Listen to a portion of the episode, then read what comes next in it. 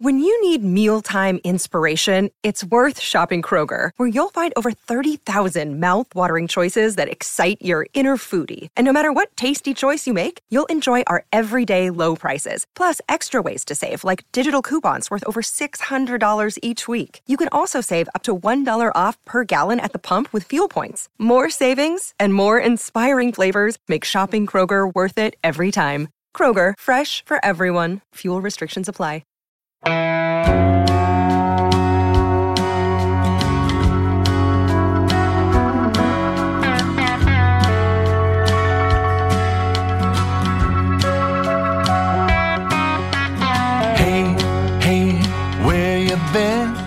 Buckeye talk is about to begin. Hey, hey, hey, come on in. To Buckeye Talk. It's a Tuesday and it's Justin Fields Day here on your favorite Ohio State podcast. I'm Doug Lesmerises, of course, with Nathan Baird and Stephen Means, your Ohio State coverage team from Cleveland.com. And we are digging in on Justin Fields because thinking about Justin Fields in the 2021 NFL draft is fascinating. This is going to be super interesting to watch the Justin Fields Trevor Lawrence battle to play out all year. We've talked about it a lot already. We're going to keep talking about it. Um, and I, we just like we're almost jumping ahead a whole season. Justin Fields might win the Heisman in 2020. He might lead Ohio State to a national championship in 2020.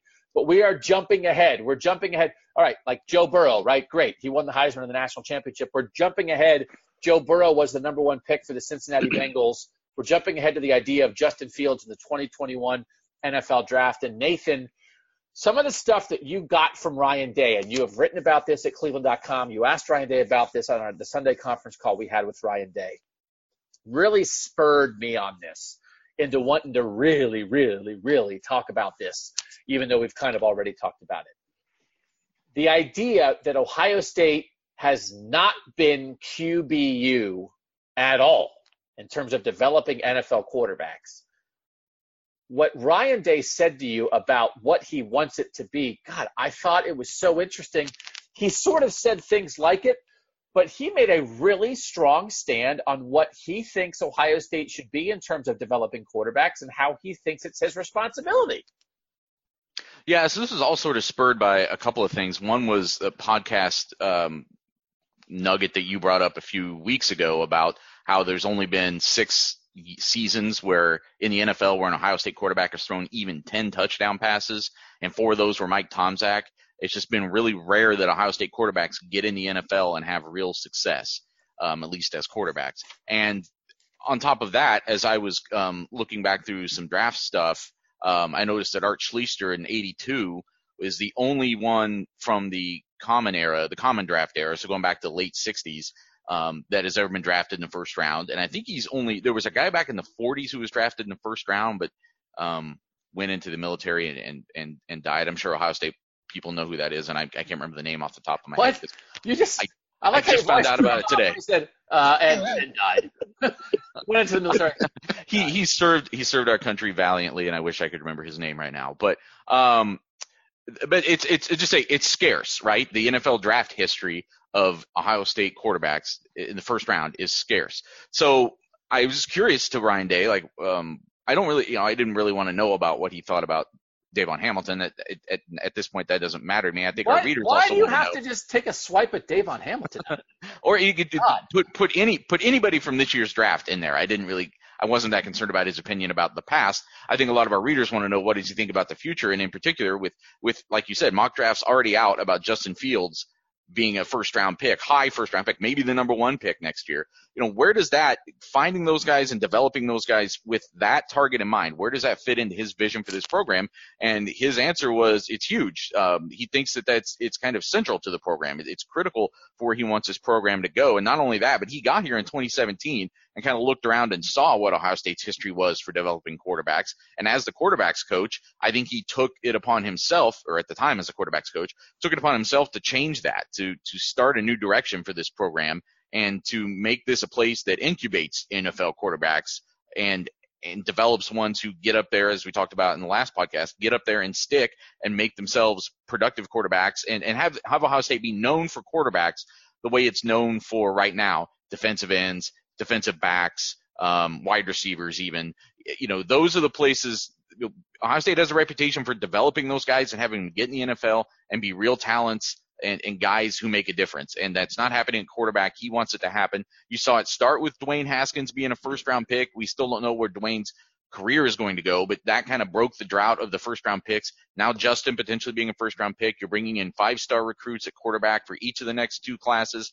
2022 is already, you know, started off strong and this is a sales pitch he's bringing to them, right?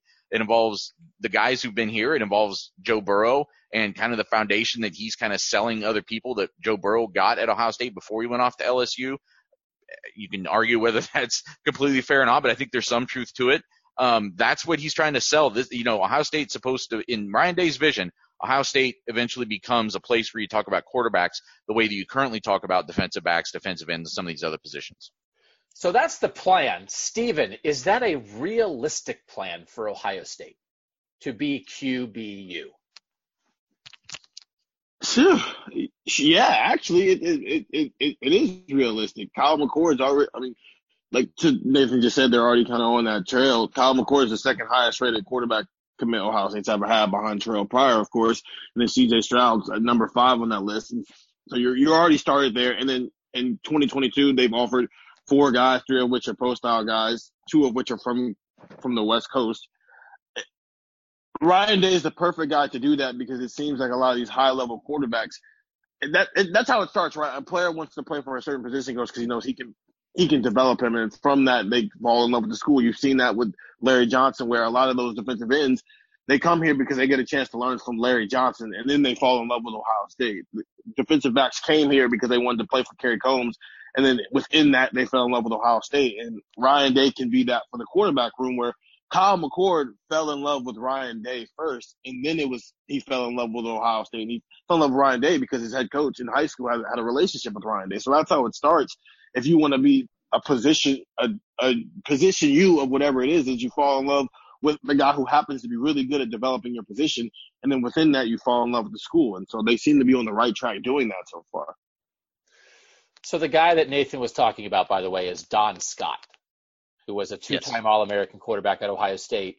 Uh, Rest in peace to Don Scott. His bomber crashed in England uh, during World War II, and he was just 23 when he died. So uh, we're not. I mean, obviously. I did not mean to speak dismissively of him. I was just. No, I just the way you said it. Just it was like. you shoved him off in the corner like he does. It was like, uh, yeah, it's just funny. I mean, it's all. It's one of those things. It's not funny, but it's like whenever you talk and we're we're in the midst of this right now right which is like the thing everybody to varying degrees is like sometimes struggling with and sometimes able to acknowledge sort of the ridiculous of itness of it all it's like when you mix real life and sports and it's like we're talking about why hasn't ohio state had a quarterback succeed in the nfl and then it's just like the idea of like, well, they had a guy one time who is, but he died serving his country in the war. And it's like, well, that's not what we're talking. Of course, that's not what we mean but it is. So Don Scott is a guy that Ohio State um, fans, uh, the the most loyal fans, certainly know his situation. Um, but the history, right? I'm going to run through this very quickly. But you can write this down if you're listening and you'd like to write this down. If you just sometimes you have a little list you carry around in your wallet, right? So maybe you want a list of every quarterback, every Ohio State quarterback ever drafted just so you have an idea of the history that like Justin Fields and Ryan Day are trying to buck here a little bit. So, um, all right, Les Horvath was a first round pick. He's kind of like a quarterback, but not really, more like a halfback. Heisman Trophy winner. That was in 1943. Okay, so he's the, he's one. Uh, then we had Don Scott. 1955, Johnny Borton goes in round four to the Browns. 1959, Frank Kremblas goes round 13 uh, to the Giants. 1971, Ron Maciejowski is drafted in the 13th round. Uh, no, the 23rd round, excuse me. Uh, Rex Kern. Now I'm, I'm screwing all this up. Ron Maciejowski was in the 15th round. Rex Kern, super soft star, was a 10th round pick in 1971. So again, Rex Kern, who was like a transformational figure in Ohio State football history as a quarterback, was a 10th round pick. Uh, 1974, Greg Hare in the eighth round. 1976, Cornelius Greene in the 11th round. 1982, Art Schlichter in the first round. As Nathan said, the only first rounder before Dwayne Haskins. 1987, Jim Karsatos in the 12th round. 1988, in the third round, Tom Tupa. 1992, Kent Graham in the 8th round. 1996, Bobby Hoying in the third round. 1999, Joe Germaine in the fourth round. 2002, Steve Bellisari in the sixth round. 2004, Craig Krenzel in the fifth round. Troy Smith, 2007, in the fifth round. Rel Pryor, supplemental draft, 2011 in the third round. Cardale Jones, fourth round in 2016. And then Dwayne Haskins in the first round in 2019. It just goes to show, like, there's no history of this, right? Like, Nathan, are you, I think we asked, I might have asked you the same question before, but like, are you shocked by that? That they're, that they're, they are in the argument for DBU. They've at times been in the, been in the argument for LBU. They can claim DEU. They've had some times where you could say they're WRU. They have never been QBU. That NFL draft history of Ohio State quarterbacks, what do you think of it? Well, I mean, obviously there was an era of, of college football where you could have great success and not necessarily have to have the kind of what a modern quarterback is. Um, Ohio State's not the only program that did that, and, and even since Art Schlichter, Schlichter, right? I mean, they had a Heisman Trophy winning quarterback. They had um, they won two national championships since then. So it's they not got a you, quarterback who was the number one recruit in the country, Terrelle Pryor, right? Right. Just to say, Yeah, like, but- like but- said, Troy Terrelle national championships. Yes, you're right. You're right, right, right, right. So I mean, it, it's it's not like they've it's it's been vacant as far as their success at the college level, but in terms of the ones, it is surprising that they haven't had someone else break through and produce and become a a a, a college or an NFL talent. Now, some of that may be again just what the priorities of the program were at the time. Um, this was a program that's that I think been known for a long time for turning out running backs. That factors into it possibly as well. But yeah, I think I, it does catch me by surprise. I assume it probably caught Ryan Day even a little bit by surprise when he got here and looked around, and that may have been part of what set him on this path. And, and part of it is clearly, I mean, Woody was not producing NFL quarterbacks. So, well, I mean, the, the game was different back then too, but Woody wasn't throwing it. Earle Bruce wasn't producing NFL quarterbacks. John Cooper went more that direction, but like John Cooper's just greatest talent was finding guys at receiver, finding guys on the offensive line. He just didn't quite ever have that dude. And had a, people when I asked a couple weeks ago, um, what's the defining player of the John Cooper era? Lots of people responded. I said, tell me on text. Eddie George, of course, winning the Heisman. I sort of like didn't think of that. Eddie George, again, a running back of that era. And then Jim Tressel wasn't necessarily like trying to develop NFL quarterbacks with, you know, the style they often ran. And then Urban clearly was not.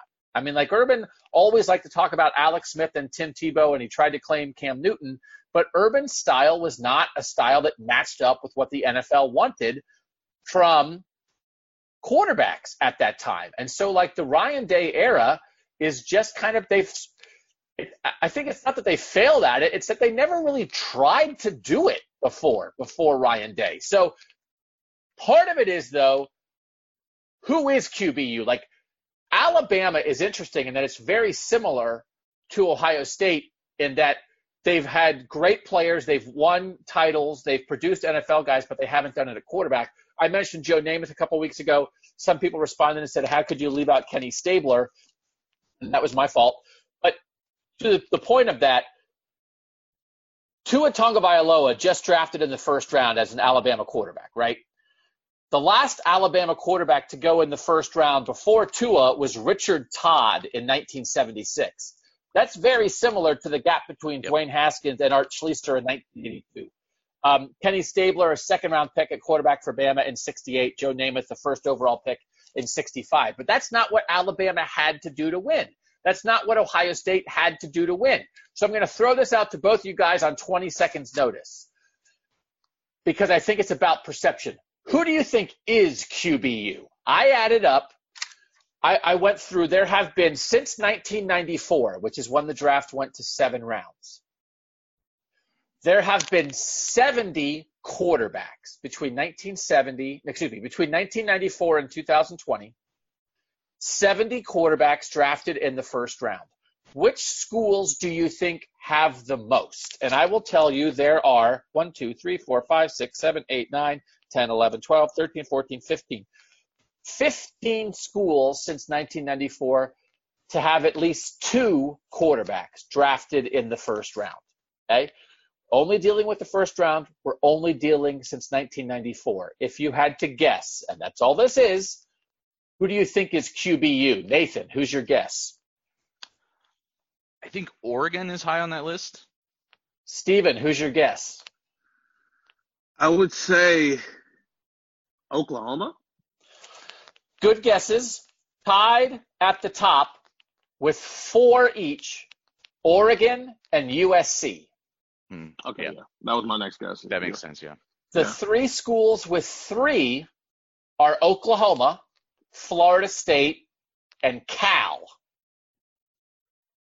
Then the schools with two Tennessee, Virginia Tech, Central Florida, Marshall, Tulane, Florida, Texas A&M, LSU, Auburn, and Louisville.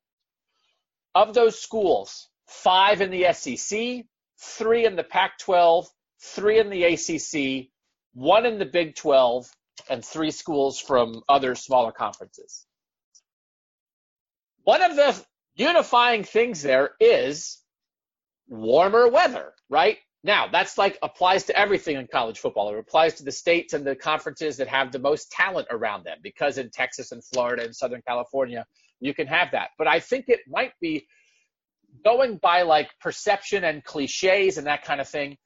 If we ran through a similar thing with running backs, you know, there'd be some Ohio State guys on that list. There'd be some Penn State running backs on that list, some Wisconsin running backs on that list.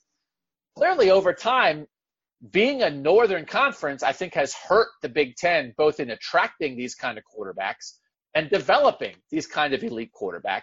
But also, you're not necessarily talking about the best programs in the country. USC, you are, but Cal, Tennessee, Virginia Tech, Central Florida, Oregon, those aren't the best programs in the country. You can kind of understand why Ohio State hasn't been QBU. But I think maybe you can also understand why there's maybe an opportunity for Ohio State to head that way if they want to, right? That list. What else do you think of that list, Nathan, when you when you hear all those schools I listed off as the schools that have had more than one first round quarterback since 1994? You're asking if, the, if I feel like there's a common denominator there. Yeah, I mean, like, did that list surprise you at all, or did it was it like, no, that's about that's about what I thought. But again, we've talked about this again to a, to an extent over the years. We know the Big Ten stinks at producing first round quarterbacks. So it's there's no Michigan, there's no Penn State, there's no Wisconsin, there's no Iowa, right? Um, but I is mean, that expected? Yeah, The thing that does jump out at you is geography. I mean, as you're rattling off that list, you're not getting it again because of the Big Ten. I mean, the Big Ten being kind of a vacancy there, that's where you would get um, even some of the guys who've come through the Big Ten here recently. Um, you know, Russell Wilson kind of backdoored into the Big Ten, right? He wasn't a a Midwest um, developed guy, so um, Drew Brees yeah. is from Texas. Tom Brady Brees is from California. Drew Brees So- is from Texas, and he also um, was not going to end up at Purdue. He was, you know, uh, Joe Tiller was at Wyoming. He was one of the few coaches that was even really paying attention to him because Drew Brees had torn his ACL in high school.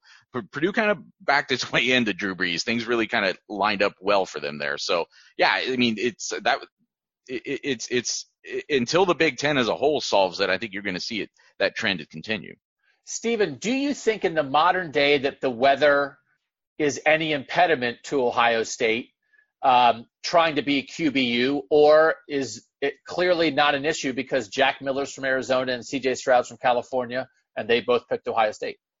It's not. It was an issue until Ryan Day got here, and that changes a lot of different things because you know Ryan Day's not from the. He, he played quarterback, and he's not from the West Coast. He's from New Hampshire, so he understands you know developing a quarterback, especially in this type of weather. And, and a lot of these guys are probably thinking, I'm trying to get to the NFL where I clearly have no control over where I go. But if I get drafted by the Cleveland Browns, and you know, then weather is going to be a situation every single week as a quarterback when you know we're talking about a passing game. And so I don't think as the weather is as much of an issue as maybe it was in the 90s, where you know USC was benefiting from the fact that a lot of these high level quarterbacks were also in their backyard. So weather weather is not an issue, along with the fact that USC is not good right now. These I don't think players are thinking about that anymore. When they get to the college level, they want to know if the guy they're going to be playing for can develop them. As I've mentioned before on this podcast, I have family in New Hampshire, and I can attest that New Hampshire is even colder than Ohio. So Ryan Day um, knows what it's like to be a cold weather quarterback. We're going to take a quick break, and then we're going to come back and tell you where Justin Fields is going to land, which team is going to draft him in the 2021 NFL Draft. We'll be right back on Buckeye Talk. All right, we're going to delve in hard now on Justin Fields. And first of all, again, we're going to have repeat discussions on this dude because he's that good and there's nothing else going on. So, like, I think we could have a podcast a week about Justin Fields and you guys would listen to it and we could make it interesting. Stephen, when you think about Justin Fields as an NFL quarterback, as an NFL prospect, what is it that excites you the most about it? What is it that, that makes you think, yeah, this guy is not just a good quarterback at Ohio State, but I think he can succeed as a pro? It's the physical asset, aspects of his game, but also just he's got a really strong arm that we got to see at times. And you've written about it multiple times the the out routes that he would throw from the opposite hash and make it look like it was the easiest throw in the world when we all know how hard of a throw that is. And then the running ability that he adds with it. He's ever, when you look at where the NFL quarterback is going today, whether it's Lamar ja- Lamar Jackson, Deshaun Watson, Patrick Mahomes, he embodies all of that. A guy with a strong arm who can also take off and make a play on his own with his legs, and that's where it's going. And he he fits that mold perfectly. Nathan, obviously, people know you went down to Georgia and did some on the scene reporting about Justin Fields uh, during the last football season. Did you get the sense as you talked to people around Justin that that they thought when he was young that like yeah this dude is an NFL quarterback how how you know college, you have to go to college before you can get to the NFL. But how how long has the NFL been on Justin Fields' mind? Do you think? I think people there in Kennesaw knew he was a pretty special athlete as a, a young guy.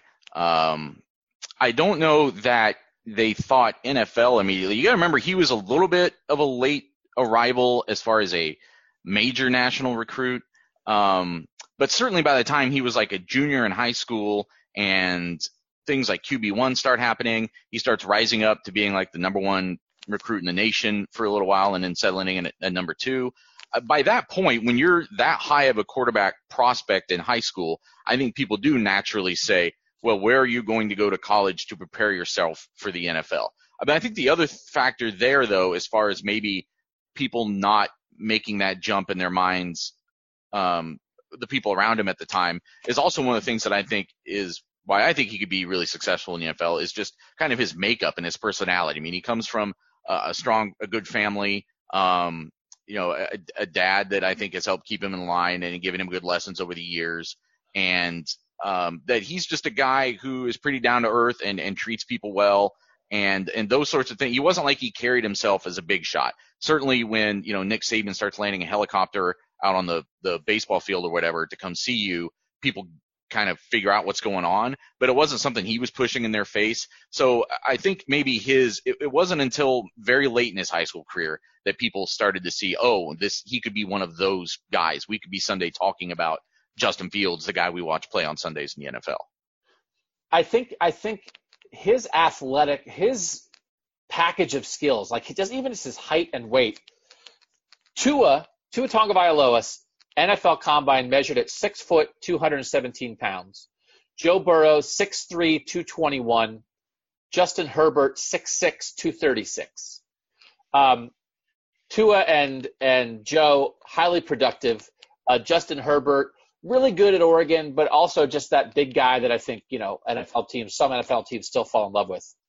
Um, Justin Fields, Ohio State lists him at 6'3", 228.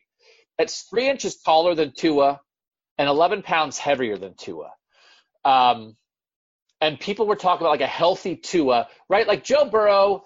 Joe Burrow is a lot of like read the defense. Like, I mean, Joe's a good athlete, but like people, I think I think if you went by just athletic traits in this class, if if there if everybody's healthy, I think Tua would have the best athletic traits at quarterback.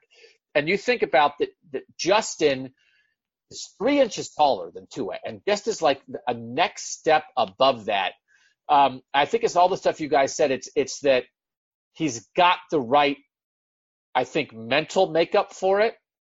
I think he's got the right kind of guy developing him, and then he just has almost every nat- natural piece of the skill set that you would want.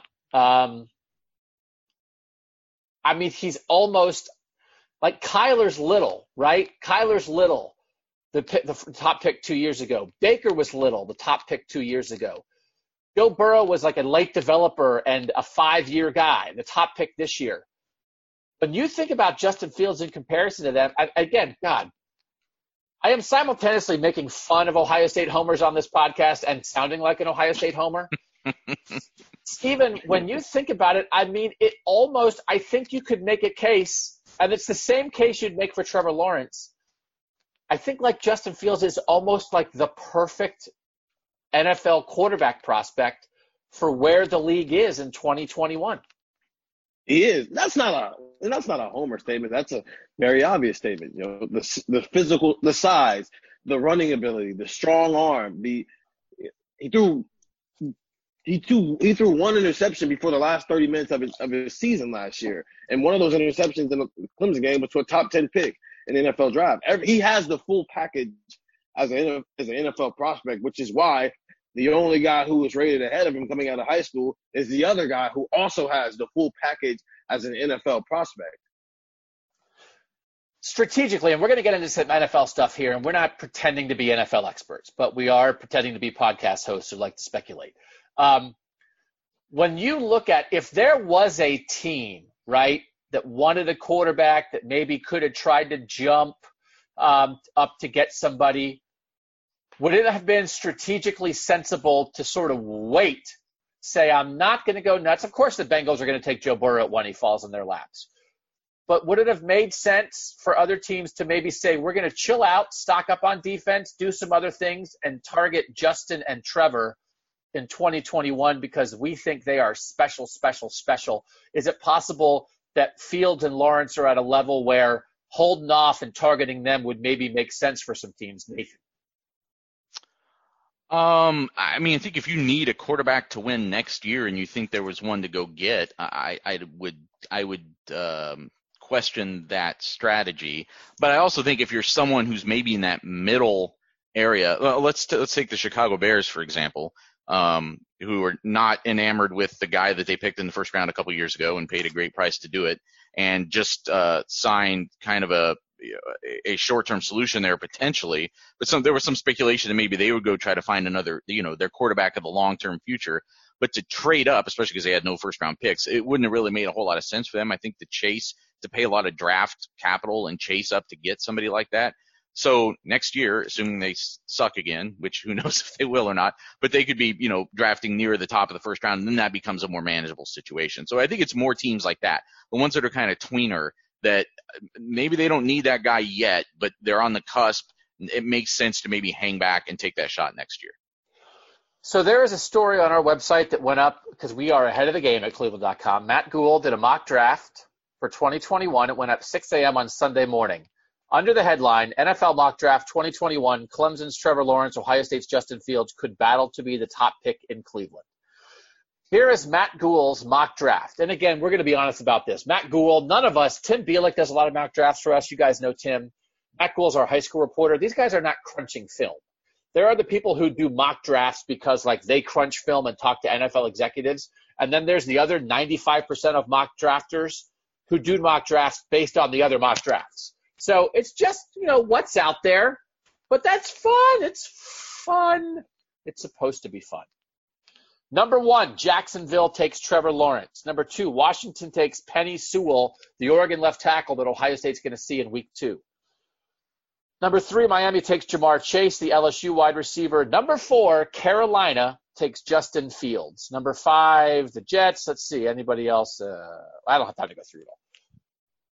Here are the teams I went through. I came up with seven teams that I thought could have the correct combination of stinking in 2021 and needing a quarterback that I think are the seven most likely targets for Justin Fields because there's at least half the league that I think right now has young enough quarterbacks that they believe in. Maybe maybe more than half. Um, you know what? I'll throw that one to you. I have 18 teams that have kind of youngish quarterbacks that they believe in that would just like prevent them from taking Justin Fields. Arizona, Kyler Murray, Miami with Tua, the Jets with Sam Darnold, Buffalo with Josh Allen, Cincinnati with Burrow, Cleveland with Baker, Houston, Deshaun Watson, Kansas City with Patrick Mahomes, the Chargers with Justin Herbert, the Giants with Daniel Jones, the Eagles with Carson Wentz, and the Cowboys with Dak Prescott. One, two, three, four, five, six, seven, eight. That's 12. That's 12. And then I have one, two, five other teams. Atlanta with Matt Ryan, the Packers with uh, Aaron Rodgers. They just took Jordan Love also. Minnesota with Kirk Cousins. Seattle with Russell Wilson and the Rams with Jared Goff that like they also are set enough at quarterback that they're not going to be in the market, right? So that's at least 17. Then you have teams like the Patriots, the Steelers, the Colts, Titans, Saints, the Bucs with Brady, the Niners with Garoppolo. Like they're just too good. They're so good, they're not going to be in the mix in the top five or top 10 to be interested in these guys. So then here are the, the teams that I have left. Jacksonville Jaguars, their quarterback is Gardner Minshew, and they're probably going to stink. The Detroit Lions, Matt Stafford is their quarterback. We can get more into that, but they just had the third pick. They might stink. The Las Vegas Raiders, Derek Carr's their current quarterback. I'm not sure Gruden's enamored with him. They might stink. The Redskins with Dwayne Haskins. It would be fascinating. They did not give up on Dwayne after a year, but Ron Rivera is going to get a year long look at Dwayne Haskins. I'm not trying to put Dwayne on the clock, but some people were already putting him on the clock. If they do not have a good year and Dwayne is not good, I think the Redskins would think about it and think what the idea of like Justin Fields replacing Dwayne Haskins would be crazy. The team that Nathan already mentioned, the Bears with Mitch Trubisky, they might be ready to give up on Mitch, who's a Northeast Ohio guy. Uh, and then Carolina has Teddy Bridgewater that they just signed, and Denver has Drew Lock, who is a young quarterback but is not a first round guy. So if John Elway doesn't like what he sees, they drafted a bunch of receivers, uh, Henry Ruggs and KJ Hamler in Denver. Uh, no, not Henry Ruggs, Jerry Jeudy and KJ Hamler in Denver. Um, if they don't like what they see from Drew Lock, they could be interested in a quarterback. So we have Justin Fields in our mock draft going to Carolina and Jacksonville taking Trevor Lawrence number one.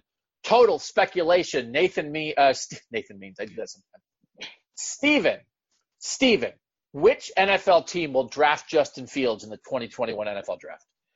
I go with the Panthers, and which would be amazing given that I think that's the best comparison for him. And Teddy Bridgewater just seems like a holdover throughout this season. If he goes in there and he's basically the new and improved Cam Newton without some of maybe the off the field stuff that I guess comes with being Cam Newton, I I think for a team who's probably starting from scratch, I think that's probably the best bet for him right now is Carolina Panthers. Would be super interesting for a Georgia guy, for yeah. either of those guys to end up in Carolina. Yeah. I think if Carolina ended up with either Fields or Lawrence, like that fan base would go bonkers. They had a great, interesting run with Cam, kind of came to a weird end. I think the Panthers would be all in on that, even though they signed Teddy Bridgewater this offseason. Um, he's a $20 million cap hit in 2021. So, like, Teddy's going to be the starter in Carolina this year, and he's going to be on the roster in 2021 because they can't get off of it. But you could draft a quarterback. Matt Rhule, a new guy there, a new coach, right? They have Joe Brady, uh, who was Joe Burrow's coordinator at LSU. He's the new offensive coordinator in Carolina. They signed Teddy Bridgewater because Joe Brady knew Teddy Bridgewater because Joe Brady had been with the Saints. And Teddy Bridgewater was the backup there behind Drew Brees. So they kind of picked Teddy Bridgewater but if they stink, they drafted defense at every spot in this draft. So if they don't win in year one with Matt Rhule, they just went defense. They will go offense, and if and if they think they have a chance for a franchise quarterback that's a step above Teddy Bridgewater, I think they will absolutely go that way. And I think Carolina is like an excellent idea of a landing spot for Justin Fields. Who jumps to mind first of all for you, Nathan? I'm going to take uh, his hometown team, the Atlanta Falcons. Interesting. So are they getting off? So the c- comparison here is the Chargers had Philip Rivers forever. They decided that's it. They go young and draft Justin Herbert. This is the end of the Matt Ryan era in Atlanta. I, I think it might be. It's just, I mean, the, the where he's going to be next year in terms of a cap hit is, pretty huge, and um, eh, you know, it, it just it, similar, even more so than Carolina. I mean, what a better fit to potentially get to come back and star in your your hometown um, team. I just uh, now the, the, the caveat here being I think the Falcons might actually still end up being pretty good. Um, but if that doesn't happen, I think you're going to see changes there, and I think this could be part of it. Just kind of you know re, re revamping things. It is. They have a lot of. Yeah, they would have a lot of. Matt Ryan's contract is such. It is hard to get off Matt Ryan's contract until after the 2022 season. Um, I don't know. It, it could be interesting. I mean, it's one of those things too. It's like it's always curious with NFL teams. Like, whatever. Okay, whatever, dude. This is the deal. But like, if you think this guy is special, do you just make it work, right? Um, I think Jacksonville is gonna. I always wonder what words. Suck is okay, right? To say suck on this podcast. Do you think that's okay? Yeah. I mean, you've already said it a couple of times, so Yeah. Can I say blow? now. Can I say Jacksonville is going to blow or no? Is that different? Can I not say that? Uh, Someone I make a call on our podcast. I- Adam. I think- I, I should not be the is better. purveyor of taste on this podcast. Jacksonville will not have a good year. okay, Stephen Means, the voice of reason, jumping in to save Yeah. me from myself, even though, of course, we have no editor and you guys just heard me say that anyway. Jacksonville's going to be awful. And not that it matters, but it's like, again, it's like two guys from Georgia who, you know, can go right down the road to Jacksonville. Like, I think Jacksonville's going to end up with one of these two guys. I also think with the way you watch the Raiders, the Raiders are in love with Clemson. Isn't it weird how much the Raiders love Clemson? They took, as someone pointed out, someone texted at us, and I love this kind of stuff. Someone texted at me during the draft, your boy Toby Muse got picked. Guys remember when I couldn't remember Tanner Muse's name, and then like he caught J.K. Dobbins Yeah. from behind and like won the semifinal for Clemson because he's like a safety who runs a four three, and J.K. runs like a four five or a four six, and he tracked him down. They took two Clemson guys, I think, this year. We know they took Clemson guys last year. Like, I just think that maybe John Gruden and Mike Mayock, like, since the moment they got to the Raiders, have been like, no matter what, like, we are taking Trevor Lawrence. And so, like, I don't know how bad the Raiders were seven and nine last year. They'd have to be worse than that this year. I think they might just tell everybody on the whole team to just go play craps all night during the whole fall and like try to go 0 and 16 because they really want Trevor Lawrence in Vegas. So like if I had to Oh. guess, what's that? That would be interesting. I just I just think uh, so. If I had to pick right now, I'm going to project Trevor Lawrence to the Mayock, Gruden, Clemson loving Vegas Raiders, and I really like the idea. I think by far the two leading candidates for Justin are Carolina and Jacksonville. Um, Mhm. I think they're going to stink. I think Detroit is interesting. Stafford again, both Carolina and Stafford would have would have big cap hits on their veteran QBs for 2021, which might just mean that you keep them around. Maybe you ease the quarterback you draft into it, but um, I I'll be curious where Detroit goes. I think Detroit's going to be bad again. I think this might be it. I mean, no offense to Jeff Okudah and Jashon Cornell and Jonah Jackson. Um, they they took D'Andre Swift. Um, they've taken some some running backs. They've been trying to help out there, but I could see it going south in Detroit this year and it being the end of the Matt Patricia era and them coming in hot with the new quarter. Uh, and, and Matt Patricia is a defensive coordinator from the Belichick tree. Lots of times you go for the opposite. I could see Detroit in 2021 having a hot young offensive head coach who wants a new quarterback and them having been terrible. And that could be a landing spot for Justin Fields as well. But at the moment, so those are my three Jacksonville, Carolina, and Detroit as the most likely landing spots because I'm putting Trevor Lawrence uh, in Vegas. Again, we're just totally projecting and making stuff up. Right now, right now, number one pick in 2021, is it Trevor Lawrence or Justin Fields? Steven, we're making you go first.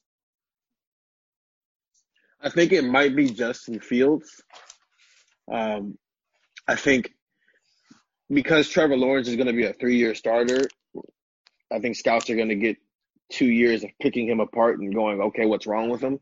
While Justin's only going to get one year of that, one or one extra year of that. So I think Justin Fields might end up winning that out because of it. Nathan. I'm going to say Trevor Lawrence because of kind of what you alluded to before. I think there's maybe some some front offices that have been sitting around and locked in on him for a little while, and somebody's gonna there's gonna be some confirmation bias there, and somebody's gonna talk themselves into just being all in on him no matter what.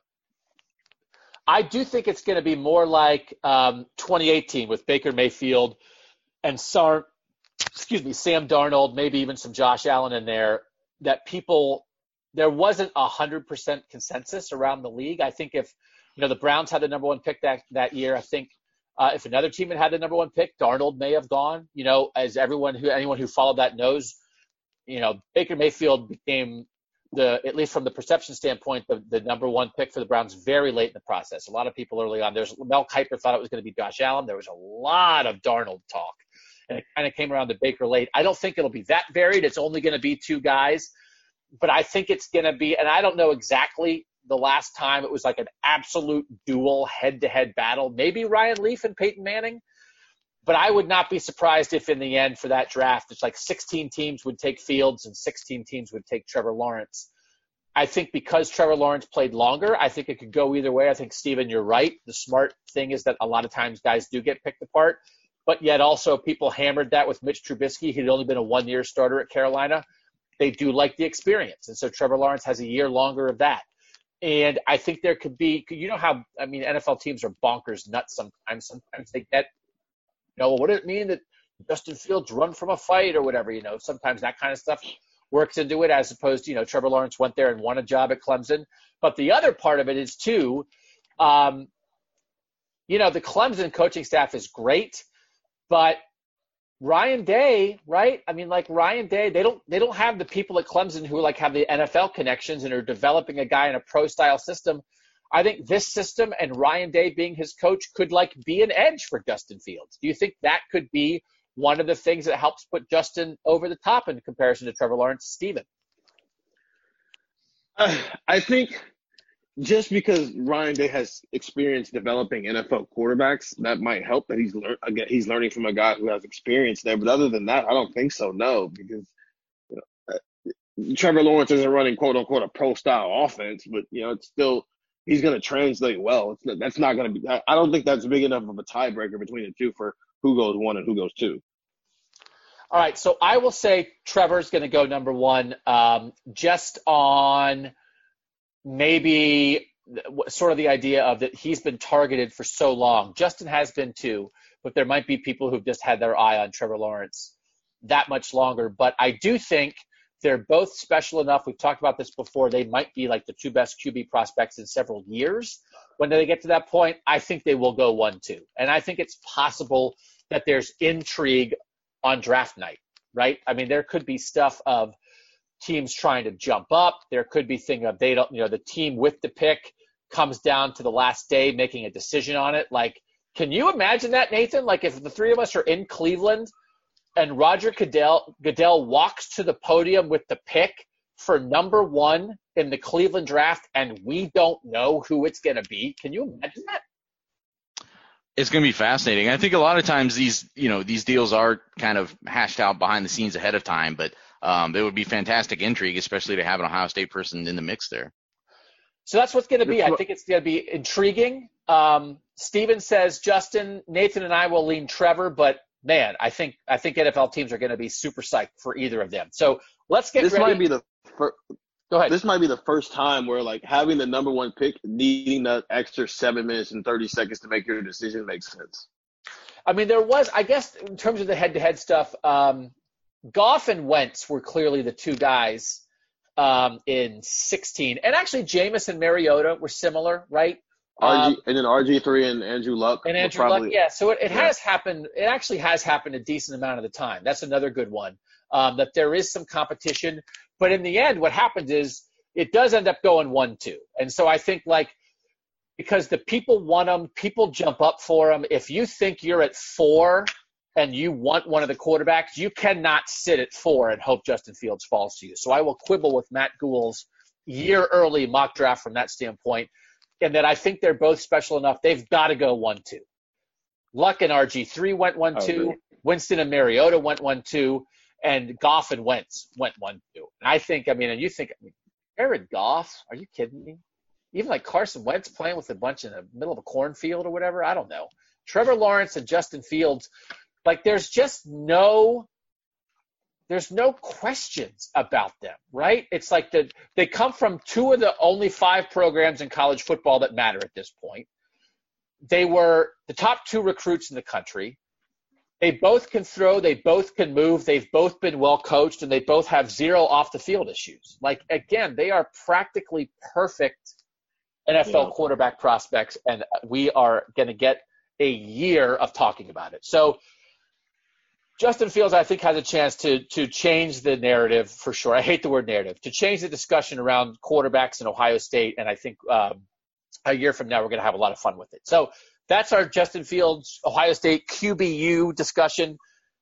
Big Wednesday pod coming your way. Appreciate you guys listening. Uh, we'll get back now that we're into this. Right there's there's there's less pressing stuff happening. We're really going to lean on texter questions in the upcoming podcast. So we're going to have the preview the schedule preview, we'll do one of those a week starting with Bowling Green and in the Wednesday podcast, but we're going to have other things we talk about, and it's really going to be texture driven. So if you want to be part of this podcast, help steer this podcast, join our tech subscription group now, 614-350-3315. Send the text there to sign up, 14-day free trial, $3.99 a month after that.